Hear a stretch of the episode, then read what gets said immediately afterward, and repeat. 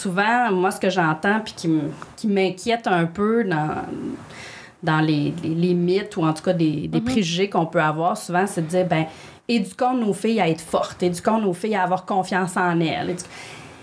Comme si le fait d'avoir plus ou moins confiance en soi était une excuse à se faire violenter. Alors, pourtant, ça n'a absolument aucun lien. Je veux dire, on parle statistiquement d'une femme sur 4 dans sa vie qui peut vivre de la violence conjugale. Est-ce que vraiment, là, une femme sur 4 n'a pas confiance en elle? Ouais. Moi, ce que je dirais, c'est plutôt à l'inverse. Ce qu'on voit, c'est que la violence conjugale brise la confiance en soi. C'est une des premières choses que ça va faire. Le conjoint violent va s'assurer, c'est ça, de briser la confiance personnelle, de s'assurer qu'elle a honte, qu'elle est gênée d'aller demander de l'aide. Il va l'isoler beaucoup en coupant les liens avec les amis, avec la famille. Fait que tout ça se fait tranquillement, évidemment.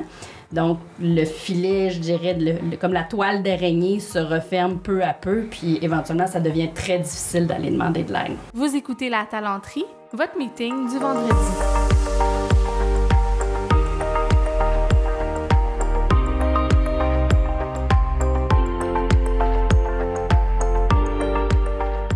Bon vendredi, bienvenue à ce nouvel épisode du podcast de La Talenterie où on parle à chaque vendredi d'entrepreneuriat, d'innovation sociale, du monde du travail. Vous l'avez peut-être remarqué, on a commencé, on a déposé un épisode à date, un mardi, qui est sous un format différent avec mon associé Jimmy Côté, où on explore des thématiques peut-être un petit peu plus directement reliées aux ressources humaines, des trucs un peu plus terrain, j'ai envie de dire. Ça va continuer aussi là, dans les prochaines semaines. On sera peut-être pas super rigoureux là, durant la période des fêtes, quoique on a du contenu déjà de préparer pour vous. Et puis après, là, on va retomber sur un calendrier de diffusion normal où chaque mardi, il y aura ce nouveau format d'épisode un petit peu plus court avec Jimmy Côté. Et les vendredis, on va continuer à avoir des entrevues un peu plus long form où on va vraiment explorer des enjeux sociaux qui sont reliés au monde du travail, comme on avait l'habitude de le faire déjà. Il y aura certaines semaines où mon associé sera au micro avec moi, juste parce qu'on aime tellement ça, jaser ensemble, puis souvent, ça donne qu'on est ensemble, donc quand ce sera possible, il va co-animer avec moi. Puis il y a d'autres semaines, comme cette semaine, où je vais rester seule au micro. J'ai un épisode pour vous cette semaine que j'avais très hâte, sincèrement, de vous présenter. Ça fait un bon moment quand même qu'on l'a enregistré et c'était la suggestion de Marie-Ève Champagne, qui est une collaboratrice RH dans notre écosystème, et Marie-Ève qui est spécialisée en santé, sécurité au travail, que j'adore personnellement, que je trouve d'une pertinence souvent déconcertante. Marie-Ève qui m'a approchée, qui m'a dit « Mon Dieu, Sarah, tu devrais recevoir Chloé au podcast, Chloé Deraiche, qui est la directrice générale, en fait, de la Maison Flora Tristan, qui est une maison là, d'urgence pour des femmes victimes de violences conjugales. Puis je trouvais que, mon Dieu, c'était tellement une bonne idée. Puis vous allez voir, je vais en parler justement un petit peu avec Marie-Ève.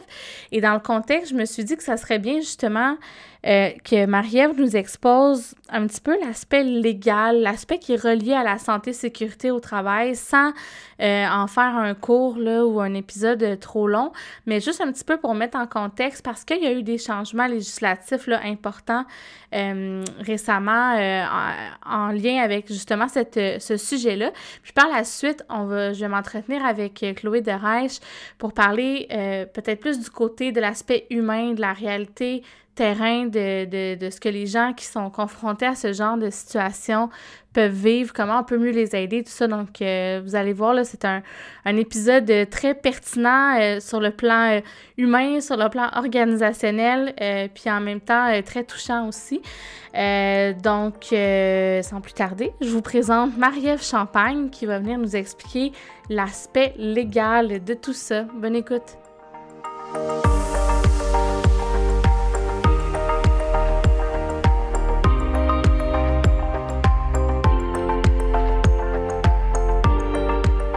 Salut Marie-Ève!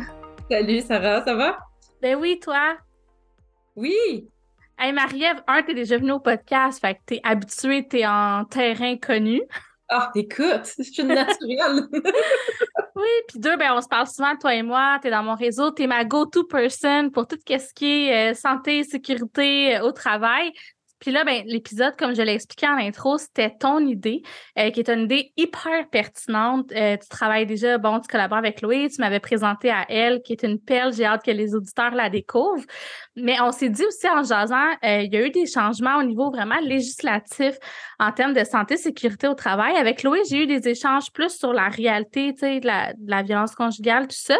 Mais j'aurais aimé ça en intro, juste vu qu'il y a plein d'RH puis d'entrepreneurs qui écoutent le podcast, qu'on clarifie un peu dans un contexte de travail, comment est-ce que ça s'insère dans nos obligations de santé et sécurité. Ça te va-tu qu'on fasse ça? Ça me va. Je suis super contente que tu aies attrapé Chloé pour un épisode comme ça, parce que Chloé, moi, je l'amènerais en tournée avec moi si je pouvais. Je comprends. La violence conjugale, ça a énormément de ramifications. C'est un sujet super complexe. Ça a des enjeux de société. Et là, le législateur, avec la modernisation du régime, nous demande d'attraper un petit peu cette bête à 8 cornes-là, puis de le regarder avec le prisme santé-sécurité au travail. Dans le fond, c'est l'article 51, alinéa 16, de la loi sur la santé-sécurité au travail, qu'on rendra disponible aussi, qui dit que sur les lieux de travail, on va se rappeler aussi que les lieux de travail, ça comprend désormais le télétravail. Donc, sur les lieux de travail, on doit se préoccuper, c'est-à-dire l'employeur doit se préoccuper de violences physiques, de violences psychologiques, mais aussi de violences conjugales, familiales ou à caractère sexuel. L'employeur doit prendre les mesures s'il sait ou devrait raisonnablement le savoir que son employé est exposé à cette violence-là. Mais après ça, ça mange quoi en hiver? Ça dépend tellement du milieu de travail, de ce qui est accompli, mais aussi des besoins de la personne à travers cette situation-là qu'elle vit. Peut-être qu'elle a juste envie d'être écoutée quand elle divulgue sa situation. Peut-être qu'elle cherche des ressources. Peut-être qu'elle cherche une porte de sortie. Vous ne le saurez pas tant que vous n'avez pas parlé à la personne. Ça nous vient, dans le fond, cette modification-là, oui, ça vient avec la modernisation, qui est quand même, somme toute, relativement récente, mais c'est une mise à niveau avec les autres législations. L'Ontario a déjà une disposition semblable. Il y a d'autres législations à travers le monde aussi. Puis d'ailleurs, suite à la pandémie, il y a beaucoup de ressources et de plans d'action qui ont été déployés à travers le monde pour spécifiquement la violence conjugale, parce que on sait que la pandémie a amené un recul dans la cause des femmes, ça exacerbe les inégalités hommes-femmes. On parlait d'enjeux de société, mais ça, c'est un terreau fertile aussi pour davantage de violences conjugales, de violences sexuelles également. Puis, on sait que cette violence-là ne reste pas uniquement à la maison, mais elle peut se déplacer aussi sur le cadre du travail. Fait que c'est la sécurité de la personne qu'on va protéger, mais aussi celle des autres employés autour qui pourraient être impliqués malgré eux dans une situation de violence conjugale, familiale ou à caractère sexuel. Parce qu'un conjoint violent, par exemple, qui se présenterait sur les lieux de travail pourrait mettre en danger la sécurité de pas juste la personne visée, mais les collègues. C'est vrai, c'est un bon point aussi. Quand tu dis que c'est une mise à niveau, avant, y avait-tu des obligations de la part de l'employeur de dire c'est quoi la différence, en fait, que ça demande de plus? Y avait-tu une prise d'action qui était attendue de la part de l'employeur ou? Bien, ça rentrait plus dans le devoir d'un bon père de famille, mais là, on l'a vraiment... Il y a toujours, tu sais, l'espèce d'article fourre-tout là, qui était dans le fond, poser les mesures nécessaires pour assurer la santé, la sécurité, l'intégrité physique des employés. Là, on a mis à niveau, on a ajusté avec intégrité psychique qui est partout dans la loi, mais là, c'est vraiment plus implicite et ça ne figure pas à l'article 51 avant. Ouais. Là, le législateur vient vraiment attirer l'attention là-dessus et ça va demander une pléthore de mesures. Encore une fois, ça dépend du contexte. Oui, c'est ça qui est difficile, comme tu disais, tu peux pas savoir tant que tu n'as pas parlé à la personne, puis ça dépend de la personne est où dans son cheminement. Est-ce qu'un employeur pourrait se faire poursuivre parce que, je sais pas, il a juste parlé à la personne ne voulait pas se faire aider, puis là, il n'a pas pris action, mais il savait de manière raisonnable, je sais pas, là, il a été témoin d'une scène où le conjoint était violent en Zoom, parce qu'avec le télétravail, ça amène ça aussi, là, on peut observer des choses dans le milieu familial, tu sais. Un avocat pourrait répondre mieux que moi. C'est une conversation qui commence. Fait qu'on va voir comment ça va se moduler. C'est sûr que s'il y a une situation comme ça qui éclate, bien, c'est sûr que ce qui va être regardé, c'est l'ensemble de l'histoire. Puis ça pourrait éventuellement se porter sur ce que l'employeur a fait ou n'a pas fait, mais quel mordant, quelles conséquences, ça va rester à discuter, mais comme employeur, on ne peut plus se fermer les yeux sur ces situations-là puis dire « ça reste du domaine du privé, ça ne me regarde pas, c'est entre deux personnes. Mm-hmm. » Fait que là, c'est plus ça. Puis toi, avec tes clients, est-ce que c'est une situation que vous avez commencé à travailler? T'as-tu modifié un peu tes façons de faire, considérant ce changement législatif-là? Il y en a qui vont revoir leur politique de harcèlement psychologique, qui vont inclure des dispositions sur la violence. On forme aussi les gestionnaires sur pas tant des... Comme je disais, tu sais, c'est super complexe, là, la violence conjugale. Mm-hmm. Fait que juste, mais qu'est-ce que je fais, moi, comme gestionnaire, quand, mettons, j'ai cet enjeu-là qui m'est apporté? La loi me demande quoi? J'ai quoi comme obligation, comme mesure à apporter? Puis, comment je réagis quand parce que c'est quand même 78 % de femmes, une employée m'arrive avec ça. Fait que ça, c'est le genre de questions qu'on se pose. C'est quoi la conversation? Comment je reçois ça? Il y a aussi le réseau des maisons d'hébergement. Il y a plusieurs comme milieux de travail alliés contre la violence conjugale aussi qui donnent des formations qu'on pourrait donner davantage aux employés, des personnes formées pour expliquer et démystifier aussi ces enjeux-là de façon très, très précise. La modernisation, c'est une belle porte d'entrée aussi pour ça, parce qu'avant, dire « Hey, on fait une formation sur la violence conjugale. » Pourquoi? Mais juste comme ça, là, ça fait lever les sourcils un petit peu.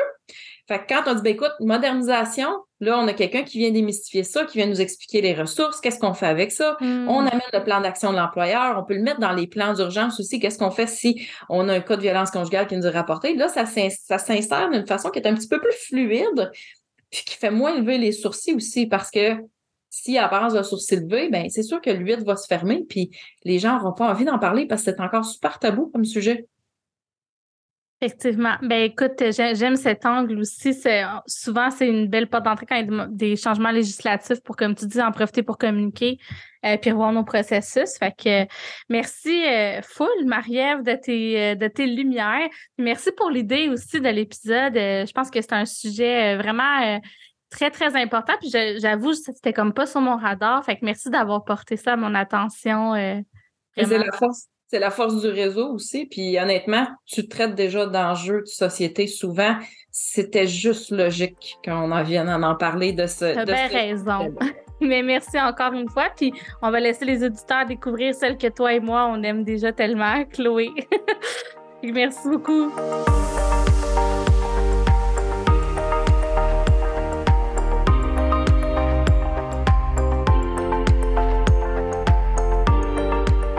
Chloé, merci d'être ici aujourd'hui. Tu t'es déplacée en plus. Je suis full contente de te rencontrer. Ça fait un petit moment qu'on se connaît. On a eu quelques conversations, puis ça fait longtemps que je veux t'inviter au podcast. Puis c'est la suggestion de Marie-Ève Champagne qu'on a entendue en intro qui me dit « Mon Dieu, mais il faut que tu parles de violence conjugale et il faut que tu invites Chloé au podcast. » Puis j'étais bien d'accord. Fait que merci d'avoir accepté mon invitation. Bien, ça me fait tellement plaisir. Puis oui, c'est le fun de se voir en personne parce que comme tu dis, ça fait un petit moment qu'on travaille ensemble, mais on s'est jamais rencontrés. Fait que je suis vraiment, vraiment contente d'être là. Oui, puis ça m'a pas fait un choc. Tu sais, des fois, il y a du monde, t'es comme « Ah! » Mais on dirait que la vibe, elle passait tellement dans la caméra. J'étais genre « Ben oui, tu sais, c'est Chloé. » Chloé, on parle d'un sujet un peu tough, un peu tabou. Aujourd'hui, on va parler de violence conjugale parce que c'est ce que, en fait, vous faites, c'est votre mission à la Maison Flora Tristan. Est-ce que tu veux nous en parler un petit peu? Bien, pas de violence tout de suite, là, mais la Maison, qu'est-ce que vous faites? C'est quoi vos services? Oui, bien, la Maison Flora Tristan, c'est une maison d'aide et d'hébergement pour les femmes et les enfants victimes de violences conjugales. Ça fait plus de 35 ans qu'elle existe. Donc, on offre différents services. On offre des services à l'externe, donc pour des femmes qui ne voudraient pas venir en hébergement ou qui ne seraient pas prêtes, mais qui veulent quand même avoir de l'information sur la violence conjugale, faire leur point sur leur situation. Donc, elles peuvent obtenir comme ça des services à l'externe. Après ça, on a un service d'hébergement première étape qu'on appelle. Donc, c'est vraiment l'urgence. Quand la femme quitte le conjoint, qu'elle a besoin de sécurité immédiate, à ce moment-là, elle peut faire une demande d'hébergement. Nos services sont ouverts 24 heures sur 24, 7 jours sur 7. Donc, les femmes peuvent faire appel à nos services en tout temps. Puis là, elles vont occuper une chambre et puis avec leurs enfants. Puis tout le reste va être en communauté, cuisine, salle de jeu, salon, etc. Et puis, il va y avoir toutes sortes d'aides au niveau des démarches à faire. Mm-hmm. Après ça, les femmes qui vraiment, à la fin d'un séjour d'urgence comme ça, sont à risque d'homicide, peuvent faire une demande de deuxième étape. Donc là, ça va être un logement transitoire, sécuritaire, toujours confidentiel, mais avec encore plus d'autonomie. Et puis, on offre des services post-hébergement aussi pour finaliser certaines démarches. Donc, voici nos services à Flora Tristan. C'est quand même un éventail important. En fond, vous accompagnez dans leur vie carrément. Tu sais, les femmes qui décident de quitter un conjoint violent. Il y a le côté légal, j'imagine. Il y a le côté psychologique. Oui, bien en fait, nous, on offre des services d'intervention psychosociale. Donc, on ne fait pas de thérapie, c'est vraiment de l'accompagnement psychosocial. Okay. Donc, effectivement, qui va offrir des services dans différents domaines, mais qui va surtout faire de l'accompagnement. On est un peu comme...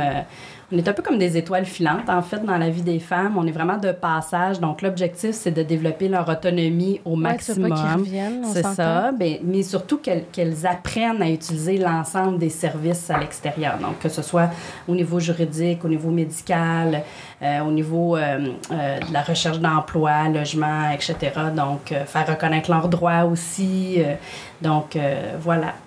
Oui, c'est ça. Puis quand on dit que ça va loin, c'est ça, même dans la recherche d'emploi. Puis bon, fait que c'est vraiment comme un... J'aime comment tu le dis, une étoile filante, comme pour un peu les élever un peu dans leur vie. Oui, puis... c'est vraiment... L'objectif, c'est de leur donner des outils, en fait. Parce que le travail, c'est elles qui le font. Donc, c'est vraiment... Nous, c'est de leur donner des outils, leur donner le plus d'informations possible. Surtout que ce soit elles qui prennent les décisions pour leur vie à elles. Puis leur passage varie probablement en fonction de la situation. Il doit y avoir tellement de sortes de situations de vie. C'est quoi le passage, mettons, le plus court puis le plus long à peu près? Oui, le plus court que j'ai vu, c'est quelques heures. OK. mais le plus long, ça peut aller franchement à quelques mois. Mais tu sais, il y a une moyenne. Nous, à Flora Tristan, là, les dernières statistiques des dernières années, c'est autour d'un mois. C'est 30, 40 jours. Quand même court. Oui, c'est assez court quand même, mais les femmes sont... Tu sais, les femmes qui traversent une situation de violence conjugale sont hyper, je dirais... Ils veulent s'en sortir d'abord quand ils franchissent les portes, puis elles ont traversé tellement d'épreuves que c'est comme, elles se battent continuellement, donc sont déjà dans ce mode de travailler à s'en sortir. Donc, elles vont mettre en place ce qu'il faut, puis elles ont une capacité de résilience qui est incroyable. Souvent, les gens vont me dire « Ah, mon Dieu, ça doit être vraiment difficile comme métier. » Et moi, je vois des femmes qui s'en sortent à chaque année. T'sais, on reçoit une centaine de femmes, puis autant d'enfants. Et je vois vraiment des femmes qui s'en sortent, qui travaillent fort, vraiment à mettre tous les morceaux du casse-tête là, pour que ça fonctionne. Nous, on est juste comme là pour donner les bonnes... le petit push qui donne les bonnes informations, puis c'est elles qui prennent leurs décisions éclairées. Mais c'est sûr qu'avec elles, on va vraiment travailler tout ce qui est le filet de sécurité, surtout de s'assurer, par exemple, quand elles vont chez l'avocat, de sensibiliser l'avocat à ce qui se passe, puis que telle ou telle décision, ça peut avoir tel ou tel impact. Donc, on va vraiment travailler comme ça le filet de sécurité. OK. Puis, merci. Puis, on parle de violence conjugale, violence physique, violence verbale. Toute aussi, forme de violence, oui, c'est ça. Faut pas résumer la violence conjugale à la violence physique. Je pense qu'il faut d'abord comprendre que la violence conjugale, c'est vraiment une prise de contrôle. Donc, l'objectif, c'est de contrôler sa partenaire, je veux dire, et les enfants, quand il y en a, parce qu'ils sont souvent instrumentalisés. Donc, c'est vraiment, en fait, pour exercer son contrôle, il va essayer tous les moyens possibles. Si au niveau verbal, ça fonctionne bien, il n'y a pas de raison d'aller plus loin. Ouais. Donc, toutes les formes vont être utilisées comme ça pour seul objectif d'avoir le contrôle sur sa partenaire.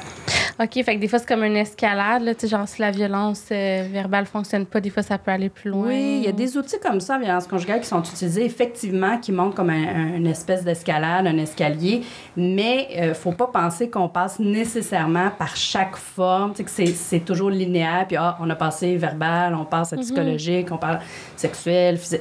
C'est pas toujours si évident que ça. Fait qu'il faut pas penser que parce qu'on n'est pas passé par verbal, psychologique, c'est pas dangereux physiquement.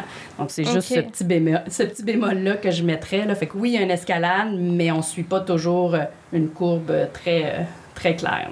Oui, bien merci de le préciser. Puis, tu sais, pour la plupart des gens qui ne sont pas exposés à ça, qu'on n'a pas vécu nécessairement de violence conjugale, des fois, c'est, tu sais, puis là, on commence à être un peu sensibilisés, mais c'est quand même dur à comprendre comment des femmes aussi indépendantes, fortes, extraordinaires, parce qu'on s'entend, là, c'est pas des deux de pique, là, qui vivent de la violence conjugale. C'est dur à comprendre comment on se rend là. Oui, bien, c'est ça. Alors, souvent, moi, ce que j'entends, puis qui m'inquiète un peu dans les mythes ou en tout cas des préjugés qu'on peut avoir, souvent, c'est de dire, bien, éduquons nos filles à être fortes, éduquons nos filles à avoir confiance en elles. Comme si le fait d'avoir plus ou moins confiance en soi était une excuse à se faire violenter. Alors, pourtant, ça n'a absolument aucun lien. Je veux dire, on parle statistiquement d'une femme sur 4 dans sa vie qui peut vivre de la violence conjugale. Est-ce que vraiment, là, une femme sur 4 n'a pas confiance en elle? Ouais. Moi, ce que je dirais, c'est plutôt à l'inverse. Ce qu'on voit, c'est que la violence conjugale brise la confiance en soi. C'est une des premières choses que ça va faire. Le conjoint violent va s'assurer, c'est ça, de briser la confiance personnelle, de s'assurer qu'elle a honte, qu'elle est gênée d'aller demander de l'aide. Il va l'isoler beaucoup en coupant les liens avec les amis, avec la famille. Fait que tout ça se fait tranquillement, évidemment. Donc, le filet, je dirais, comme la toile d'araignée se referme peu à peu, puis éventuellement, ça devient très difficile d'aller demander de l'aide. Puis c'est quoi les premiers signes qui font que les femmes réalisent qu'elles sont dans une situation de violence? Parce que, tu sais, j'imagine que c'est une prise de conscience qui n'est pas tout le temps facile, vu que c'est sournois. Bien, souvent, les femmes, ce qu'elles vont dire, c'est, bien, j'avais des petits drapeaux rouges, tu sais, mais... Non, on se fait pas beaucoup confiance, on se dit « Ah, c'est pas grave » ou « C'est pas grand-chose ». Puis, tu sais, on s'investit dans la relation. C'est sûr que c'est pas sur le coin de la rue « je me suis fait voler mon sac à main par un pur étranger ». C'est quelqu'un qui nous a séduit, nous-mêmes qu'on a voulu séduire, dans lequel on s'est engagé. Tu sais, peut-être qu'on s'est engagé aussi au niveau financier, peut-être qu'on a pris des contrats ensemble comme un loyer ou une maison, on a eu des enfants. Donc, tu sais, on s'investit dans cette relation-là et on a voulu y croire aussi parce que c'est pas toujours noir non plus. Mm-hmm. Donc, tous les moments de bonheur qu'il y a eu où il est tellement extraordinaire, bien, on se dit, écoute, il existe quelque part ce gars-là.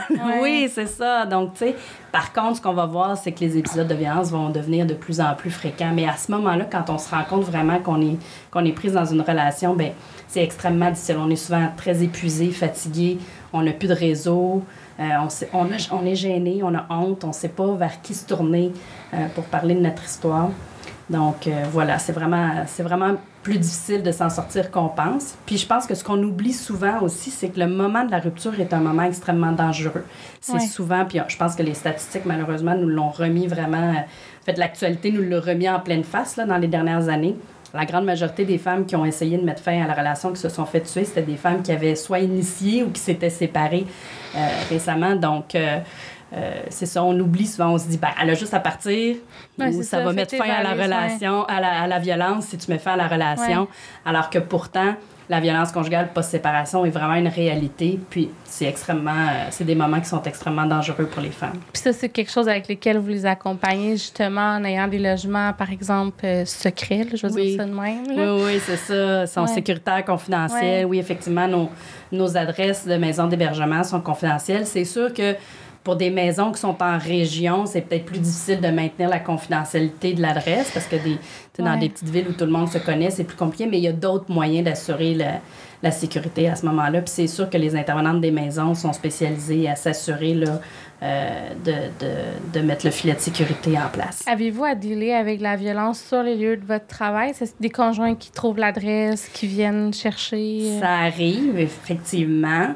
Je te dirais que ce qui est... c'est un peu bizarre à dire que c'est positif à Montréal, mais en tout cas, à Montréal, on a la chance d'avoir plusieurs autres maisons pas trop loin, donc on peut toujours transférer une femme dans une autre maison si ça arrive. Dans les dernières années, je dirais que c'est quand même assez rare, mais c'est sûr qu'on a été... On a mis beaucoup de choses en place pour s'assurer justement de bien comprendre tout ce qui est technologique, tout ce qui est GPS dans les téléphones, etc. Donc, tu sais, les intervenantes ont eu des formations là-dessus pour s'assurer que quand les femmes arrivent, bien, le GPS n'est pas allumé. Des fois, des cadeaux de Noël de papa avec des enfants, des iPads ou des jeux électroniques qui qui va avoir des GPS, ben, on est alerte là-dessus à vérifier là, que le GPS est fermé, etc. Mais c'est sûr qu'on... Il faut se mettre à jour régulièrement là, sur tous les moyens que les conjoints peuvent avoir de trouver les adresses. En même temps, quand on pense au filet de sécurité, ben, qu'est-ce qui va arriver quand elle va être dans son propre logement? Parce que oui, nos adresses de maison d'hébergement sont confidentielles, mais quand elle va avoir son propre logement, tu sais, si les intervenants autour, que ce soit au niveau juridique, au niveau du tribunal de la jeunesse ou autre, n'ont pas compris l'importance de maintenir une adresse confidentielle, bien, il faut trouver d'autres moyens à ce moment-là là, pour protéger la femme. Fait qu'une adresse postale, des choses comme ça. Par exemple, ouais. Des échanges d'enfants qui vont être dans des lieux publics. T'sais, alors, trouver toutes sortes de moyens là, qui vont permettre quand même que monsieur se présente pas à la porte chez elle. Là. Puis, en tant qu'employeur, c'est-tu quelque chose auquel il faut que tu réfléchisses, la sécurité des employés? Parce que là, je comprends que vous protégez la sécurité des patientes ou des... C'est pas patientes, des usagers. Ouais, je sais pas nous, on dit les résidentes. Des résidentes, c'est ça. Mais les employés sont exposés. Là, si quelqu'un arrive sur les lieux de travail puis fait une scène ou un arme, comme... Bien, je pense qu'on se rend pas compte à quel point ça a un coût pour les employeurs, la violence conjugale. On a commencé à en parler, puis effectivement, il y a eu un changement au niveau de la loi. Donc, je pense que ça amène tout le monde à prendre conscience que, d'abord, bien, la violence conjugale, contrairement à ce qu'on a pu véhiculer très longtemps, c'est pas un problème privé. C'est pas un problème dans un couple, mais c'est un problème de société. Donc, il faut trouver des réponses sociales à cette problématique-là. Puis les employeurs font partie de la solution parce que une victime de violence conjugale, d'abord, bien, évidemment qu'elle peut être moins concentrée, elle peut être moins productive, elle peut arriver en retard, elle peut s'absenter... Elle peut, tu sais, toutes sortes de choses qui vont faire en sorte que la productivité de l'employeur va être diminuée. Mais effectivement, ça peut aussi mettre à risque les collègues de travail. Ouais. Mais ça peut faire en sorte aussi que les gens ne comprennent pas ce qui se passe avec l'employé en question puis qu'ils peuvent se sentir très démunis. Puis oui, l'employeur, des fois, il peut faire des choses qui seraient assez simples là, pour assurer la sécurité.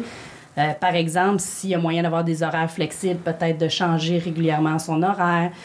S'il y a un service à l'avant avec secrétariat, peut-être qu'il y a moyen de s'assurer que les personnes qui rentrent, qui sortent du bureau sont les personnes autorisées. Il y a moyen de réfléchir à différentes façons. Ça, on attend-tu d'avoir un cas où on met comme des solutions proactives en place? Moi, j'irais de façon proactive. Puis je pense que là, le changement de loi nous invite à réfléchir à tout ce qu'il peut y avoir comme risque. Puis, tu sais, le changement de loi nous amène aussi à réfléchir à avoir des politiques en matière de violence conjugale. Donc, je pense que c'est le bon temps pour améliorer nos pratiques comme employeurs.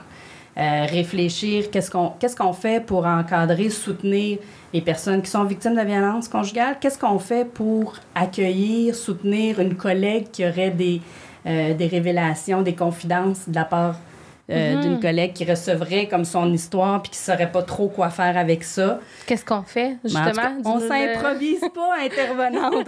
Okay. je dirais ça d'abord. Donc, vraiment référer aux bons endroits. Mais tu sais, ça peut commencer par avoir des affiches dans le bureau sur la violence conjugale. Déjà, ça permet, tu sais, des fois d'ouvrir la discussion, de voir qu'on a une sensibilité, en tout cas, en matière, qu'il ne faut pas être gêné d'en parler. Donc, oui, j'agirais de façon proactive. Fait que proactive, sensibilisation, mettre certaines pratiques en place. On s'assure de contrôler les allées et venues, peut-être. Oui. Des choses qui peuvent être bénéfiques à tous pour la sécurité de tous. Ne pas être gêné de faire appel à une maison d'hébergement, justement, que ce soit les services externes ou les services internes. Ils ont une mission aussi de faire de la sensibilisation. Donc, ils peuvent aider les milieux du travail, les employeurs à réfléchir, justement, puis d'avoir comme un plan de match individualisé, personnalisé à leur milieu, à eux. OK. Fait que ça, c'est quelque chose que vous pourriez offrir. Oui, absolument. Puis je mettrais... il y a, depuis presque un an, là, l'année passée, le regroupement pour le regroupement des maisons d'hébergement pour femmes victimes de violence conjugale a fait une certification, en fait, pour les employeurs qui sont alliés, donc, à la problématique. Donc, je pense que moi, j'inviterais en tout cas tous les employeurs à les contacter parce qu'ils offrent la formation avec la certification en bout de ligne. Donc, c'est vraiment intéressant. Comment ça s'appelle, la certification? Ben, C'est milieu de travail allié, je pense. Okay. Mais écoute, sous toute réserve là, du titre exact, je suis pas membre moi-même du regroupement. Là, notre maison ne l'est pas, mais je fais entièrement confiance à mes collègues sur leur programmation. Puis je suis convaincue que tous les employeurs devraient faire appel à cette certification-là. Cool. Bien, merci. On va le mettre dans les notes d'épisode. Fait que je ferai la petite recherche Google, puis les gens pourront simplement cliquer. Parfait. Puis je veux revenir à... Tu t'as dit, on ne s'improvise pas intervenante. Puis souvent, mettons, mais concrètement, puis une de mes cousines a vécu une situation relativement récemment, justement en Zoom. C'est comme il y a eu un malaise dans un meeting d'équipe où ils ont perçu que peut-être... il y avait une situation de... Mais là, c'est dur à dire. Puis là, c'est tout des... On pense que... Comment on agit dans ce temps-là? Tu sais, quand c'est pas clair comme de l'eau de roche, quand on sait pas trop, on se mêle-tu de nos affaires ou on agit? Moi, j'ouvrirais avec la personne. Après ça, c'est sûr que la personne va être... tu sais, libre d'en parler ou pas. Mais puis des fois, sa première réaction va peut-être être « Non, tout va bien à la maison, tout se passe bien. » Mais que finalement, tu sais... En ayant eu un accueil, tu sais, tout se passe bien, puis que moi, je lui dis, ben OK, parfait, je suis contente de savoir que tout se passe bien, mais si jamais il y a quelque chose, sache que je suis là, puis que peut-être qu'on peut faire des recherches ensemble. Tu sais, juste ouvrir la question, puis le moment où elle sera prête, ben elle sait qu'elle a des personnes de confiance autour d'elle. Fait que c'est sûr que c'est difficile de s'ouvrir sur son vécu de violence conjugale. Les femmes sont gênées, les femmes ont honte, et surtout, le conjoint les a souvent... convaincue que c'était de leur faute ce qu'elles vivaient. Oui, parce donc qu'elles se sentent difficiles à vivre. Oui, donc elles se sentent très coupables de ce qu'elles vivent aussi. Puis ça peut... probablement aussi, il y a beaucoup de... c'est pas elles veulent pas nécessairement entendre de « ben t'as juste à partir ». Ouais. C'est ça, c'est très difficile à entendre. C'est comme, mettons, tu fais une dépression, mais oui, mais vois le beau côté des choses. Regarde, c'est beau, là, laisse faire. C'est ça, exactement. Ouais. Donc, mais de s'assurer, justement, qu'il y a une ouverture, qu'il y a place à la discussion, qu'il y a place à la confidence, mais de ne pas rester avec ça. Puis ça aussi, même quand on est collègue ou même ami, ne pas hésiter non plus à appeler les maisons d'hébergement pour dire « Voici ce qui se passe dans notre milieu de travail, je ne sais pas trop quoi faire avec ça. » C'est une histoire hyper... lourde à porter. Ne pas rester avec cette histoire-là. Les intervenantes en maison d'hébergement, ils ont du coaching, ils ont de la supervision clinique, ils ont un espace pour pouvoir ventiler sur les vécus qu'elles entendent parce que c'est extrêmement difficile d'entendre un vécu de violence. Donc, si on est collègue de travail puis qu'on n'a pas un espace comme ça de supervision clinique puis qu'on n'a pas les outils non plus pour bien guider les victimes, bien, il ne faut pas, comme je disais, s'improviser intervenant. De ne pas avoir peur de faire appel à des intervenants. Puis, tu sais, ça pourrait être, par exemple, tu sais, mettons, ben on le sait qu'il y a quelque chose, mais on n'est pas sûr. Donc, comme je disais tantôt, l'inviter à venir en parler si elle a besoin. Ou ça pourrait être, ben écoute, peut-être que tu pourrais venir travailler quelques jours au bureau, ou peut-être, tu sais, le téléphone peut être utilisé pour des appels ou l'ordinateur pour écrire plutôt que son cellulaire personnel ou son téléphone, son ordinateur personnel. Donc, lui donner des espaces avec lesquels elle pourrait faire appel à des services spécialisés en violence conjugale, mais sans que le conjoint ait accès au fait qu'elle ait demandé de l'aide. Oui, parce qu'il y a ça aussi dans le fait de... Puis d'ailleurs, j'allais te demander, est-ce que... Parce que là, on parle de faire appel à des ressources, mais est-ce qu'il y en a? Parce que j'ai entendu dire que des fois, tu sais, SOS violence conjugale, où c'est pas tout le temps facile de parler à quelqu'un là tu sais, quand ça se passe puis qu'on a un moment. Bien, je te dirais que parler, je pense que c'est facile. Ça, 24 heures sur 24, là, 7 jours sur 7. Déjà, à SOS violence conjugale, il y a des intervenantes, donc il y a quelqu'un qui va répondre au bout du fil. Ce qui peut parfois être plus difficile, c'est une place en maison d'hébergement. Donc ça, effectivement, on ne se cachera pas qu'il manque de place en maison d'hébergement. Mais des fois, ça va être une histoire de 24, 48 heures, quelques jours avant qu'il y ait une place qui se libère. Mais c'est ou pas des fois, mois, là. Non, puis des fois, il va aussi y avoir... peut-être que la place qui est libre, est pas mal plus loin que ce que la femme avait imaginé. Puis ça aussi, il faut le penser, tu sais, c'est pas... Je pense que n'importe qui se met à la place d'une femme qui a à quitter comme ça, là, en claquant des doigts son milieu de vie. C'est pas évident. Il faut tout que tu abandonnes derrière toi. Là. Alors, si les enfants sont à l'école ou ils ont des activités ou toi-même, tu travailles ou tu as des obligations qui s'en viennent, puis là, on dit « OK, Sarah, demain matin, là, t'as une place à Chibougamau. Ouais, t'es-tu prête à faire tes valises? Let's go, on s'en va. C'est pas si évident que ça. On s'imagine que c'est facile, là, mais on oublie que ça demande aussi quand même toute une réorganisation de vie de quitter un milieu violent. Le côté honte, tu sais, dont tu parlais tantôt, quitter ton milieu de vie, tu fais pas ça discrètement, là, comme tu disparais, fait que là... Ben, les gens, ça demande t'es où? Oui, c'est ça. Mais il y en a qui vont essayer, évidemment, de le faire le plus discrètement possible, du moins aux yeux du conjoint. Mmh. Oui, mais ce que je veux dire, c'est que tout le monde sait que t'es plus là, là. Non? Je dirais pas oui. Okay. Surtout dans un milieu de travail, je pense qu'on pourrait être surprise de collègues qui ont quitté la maison sans nécessairement le dire. Puis, je dirais ça pour des... Tu sais, on imagine une séparation où il n'y a pas de violence conjugale, puis c'est pas vrai que les gens, d'emblée, vont annoncer les choses facilement sur le milieu du travail. Des fois, ils vont attendre un certain temps, comme s'ils ont besoin d'être sûrs que c'est vraiment vrai ou que, tu sais, il n'y aura pas de retour possible, ou qu'ils sont convaincus de leur décision, ou qu'ils sont convaincus qu'ils ont ce qu'il faut autour d'elles pour assurer une situation qui a de l'allure, tu sais, moi... Je vais te dire que les premières minutes des femmes en maison d'hébergement sont souvent très décisives. Tu sais, quand ils arrivent, là, ils vont regarder la chambre, là, si moindrement, elles ont l'impression... Tu sais, ils vont se dire, c'est ça que j'ai à m'offrir, c'est ça que j'ai à offrir à mes enfants. Fait que, tu sais, on travaille très fort aussi en maison d'hébergement de s'assurer que les lieux sont accueillants, sont beaux, sont le fun. Ça fait une différence, mais la certitude que tu as mis fin à la relation n'est pas toujours immédiate. Donc, je ne mettrais pas ma main au feu là, que nécessairement, on n'est pas au courant qu'une femme a quitté son milieu Oui, mais ce que je voulais dire, c'est plus, mettons, que tu t'en vas de chez vous. Ouais. Ta mère, elle sait que tu n'es plus chez vous. Tu sais, c'est plus dans ce sens-là, c'est comme... Les gens vont te chercher... Tu sais, ton entourage proche, à un moment donné, tu n'es plus dans ta maison. Fait que c'est pas... Oui, de façon générale, oui, mais tu vois, il existe quand même des protocoles, notamment ici à Montréal, il y a un protocole qui existe avec le service de police.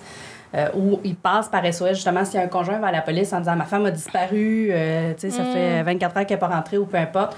Bien là, il y a comme un fax qui part de SOS dans toutes les maisons d'hébergement pour voir est-ce que ça se peut que madame soit en maison d'hébergement avant de déclencher une grosse alerte. Oui, c'est ça. Donc, puis ça arrive souvent que les femmes sont effectivement en maison d'hébergement, donc... mais ça peut aussi être une façon du conjoint pour reprendre le contrôle, essayer de savoir où est-ce qu'elle est, mais il savait très bien qu'elle était partie, qu'elle avait quitté pour le vécu de violence à la maison. Mais c'est pas... mais les conjoints sont tout le temps conscients ou il y a une part de... Il y en a qui sont pas rendus au niveau de réaliser qu'est-ce qu'ils font. La violence conjugale, c'est vraiment une prise de contrôle. Il y a vraiment un côté... Contrairement à ce qu'on pense, souvent les gens vont dire « Ah, il a perdu le contrôle, il a pété sa coche. » Non, la violence conjugale... Il y a vraiment une dynamique de contrôle. Donc, ce qui va faire c'est là où on va faire une distinction avec des chicanes de couple. Des chicanes de couple, des fois, qui peuvent même dégénérer... solide. De façon assez forte.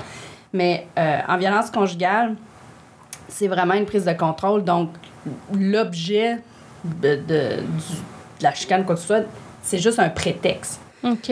Alors oui, c'est vraiment... C'est non, genre. Puis on parle beaucoup, mais je suis sûre que tu te le fais poser tout le temps, on parle de violence conjugale, de femmes victimes, d'hommes violents, parce que les statistiques sont là. À l'inverse, est-ce qu'il y a quand même une montée? Tu sais, c'est quoi la réalité, en fait, des hommes victimes de violence conjugale? Oui, bien, on parle de... Les dernières statistiques là, que j'avais vues, c'était autour de 10%, c'est des victimes hommes. C'est pas mon expertise, donc je veux pas nécessairement en parler, mais ce que j'en comprends quand je regarde les statistiques, c'est un peu toute orientation confondue. Donc, c'est pas nécessairement toujours des femmes qui sont agresseurs, mais il y en a. Oui, mais, on va pas nier la réalité, mais c'est pas du tout mon expertise à moi, donc je vais pas dire n'importe quoi là-dessus. Non, je comprends, mais c'est déjà bon d'avoir une impression d'un ordre de grandeur, puis ça l'explique aussi pourquoi on met le focus sur ça, tu sais. Oui, c'est ça, effectivement. Puis ce qu'on voit aussi, c'est que les plus grosses formes de violence vraiment dangereuses physiquement, là, je dirais, là, sont commises par des hommes sur des femmes aussi. Donc ça aussi, c'est important d'avoir en tête. Ouais. Mais une victime est toujours une victime de trop, on s'entend. Oui, non, c'est clair. Puis il y a l'inverse probablement, il y a peut-être moins de ressources, puis il y a moins d'éducation. Fait qu'il y a probablement du chemin à faire aussi, absolument, même si la réalité est un petit peu plus marginale. Oui, tout à fait. Super. Puis au niveau de... Tu sais, socialement, tu sais, on l'a dit, là, malheureusement, il y a eu des cas récemment dans l'actualité, mais est-ce que c'est en baisse? Est-ce que c'est en...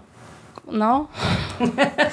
Tu me fais une face triste. Ben, écoute, moi, j'aimerais vraiment ça que nos maisons soient vides parce qu'il n'y a plus de violence. Tu sais, moi, je dis souvent à la blague, hey, moi, si je peux perdre ma job parce qu'il n'y a plus de violence conjugale, je vais être vraiment très heureuse. Inquiétez-vous pas trop pour moi, là, je vais retrouver un autre job, mais je serais vraiment contente, tu sais. Mais la réalité, c'est que nos maisons sont pas vides et puis c'est la même réalité qu'elles vivent. Tu sais, les femmes que je rencontre aujourd'hui, c'est la même réalité que les femmes que je rencontrais il y a 20 ans. Par contre, ce qui m'encourage beaucoup, puis là, tu sais, peut-être que c'est toutes les campagnes, justement, gouvernementales, etc., qui font leur bout de chemin, c'est que les femmes semblent quitter, tu sais, de plus en plus rapidement. Donc, des jeunes femmes qui comprennent, justement, qu'il y a des risques, puis, en fait, qui minimisent pas du tout les risques. Non, je vois... reformule ça. Ouais, c'est ça. Il y a pas de problème. Parce que les femmes minimisent souvent la violence, mais en tout cas, des femmes qui partent plus rapidement, qui connaissent davantage le réseau d'aide auquel elles peuvent faire appel.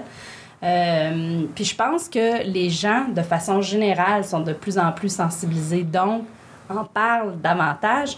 Moi, dans les dernières années, il y a beaucoup de professionnels qui nous réfèrent des femmes qui, avant, ne le faisaient pas nécessairement. Donc, je me dis, il y a une ouverture de plus en plus. Fait qu'on est plus alerte, peut-être, aussi, puis c'est peut-être moins tabou un peu. Oui.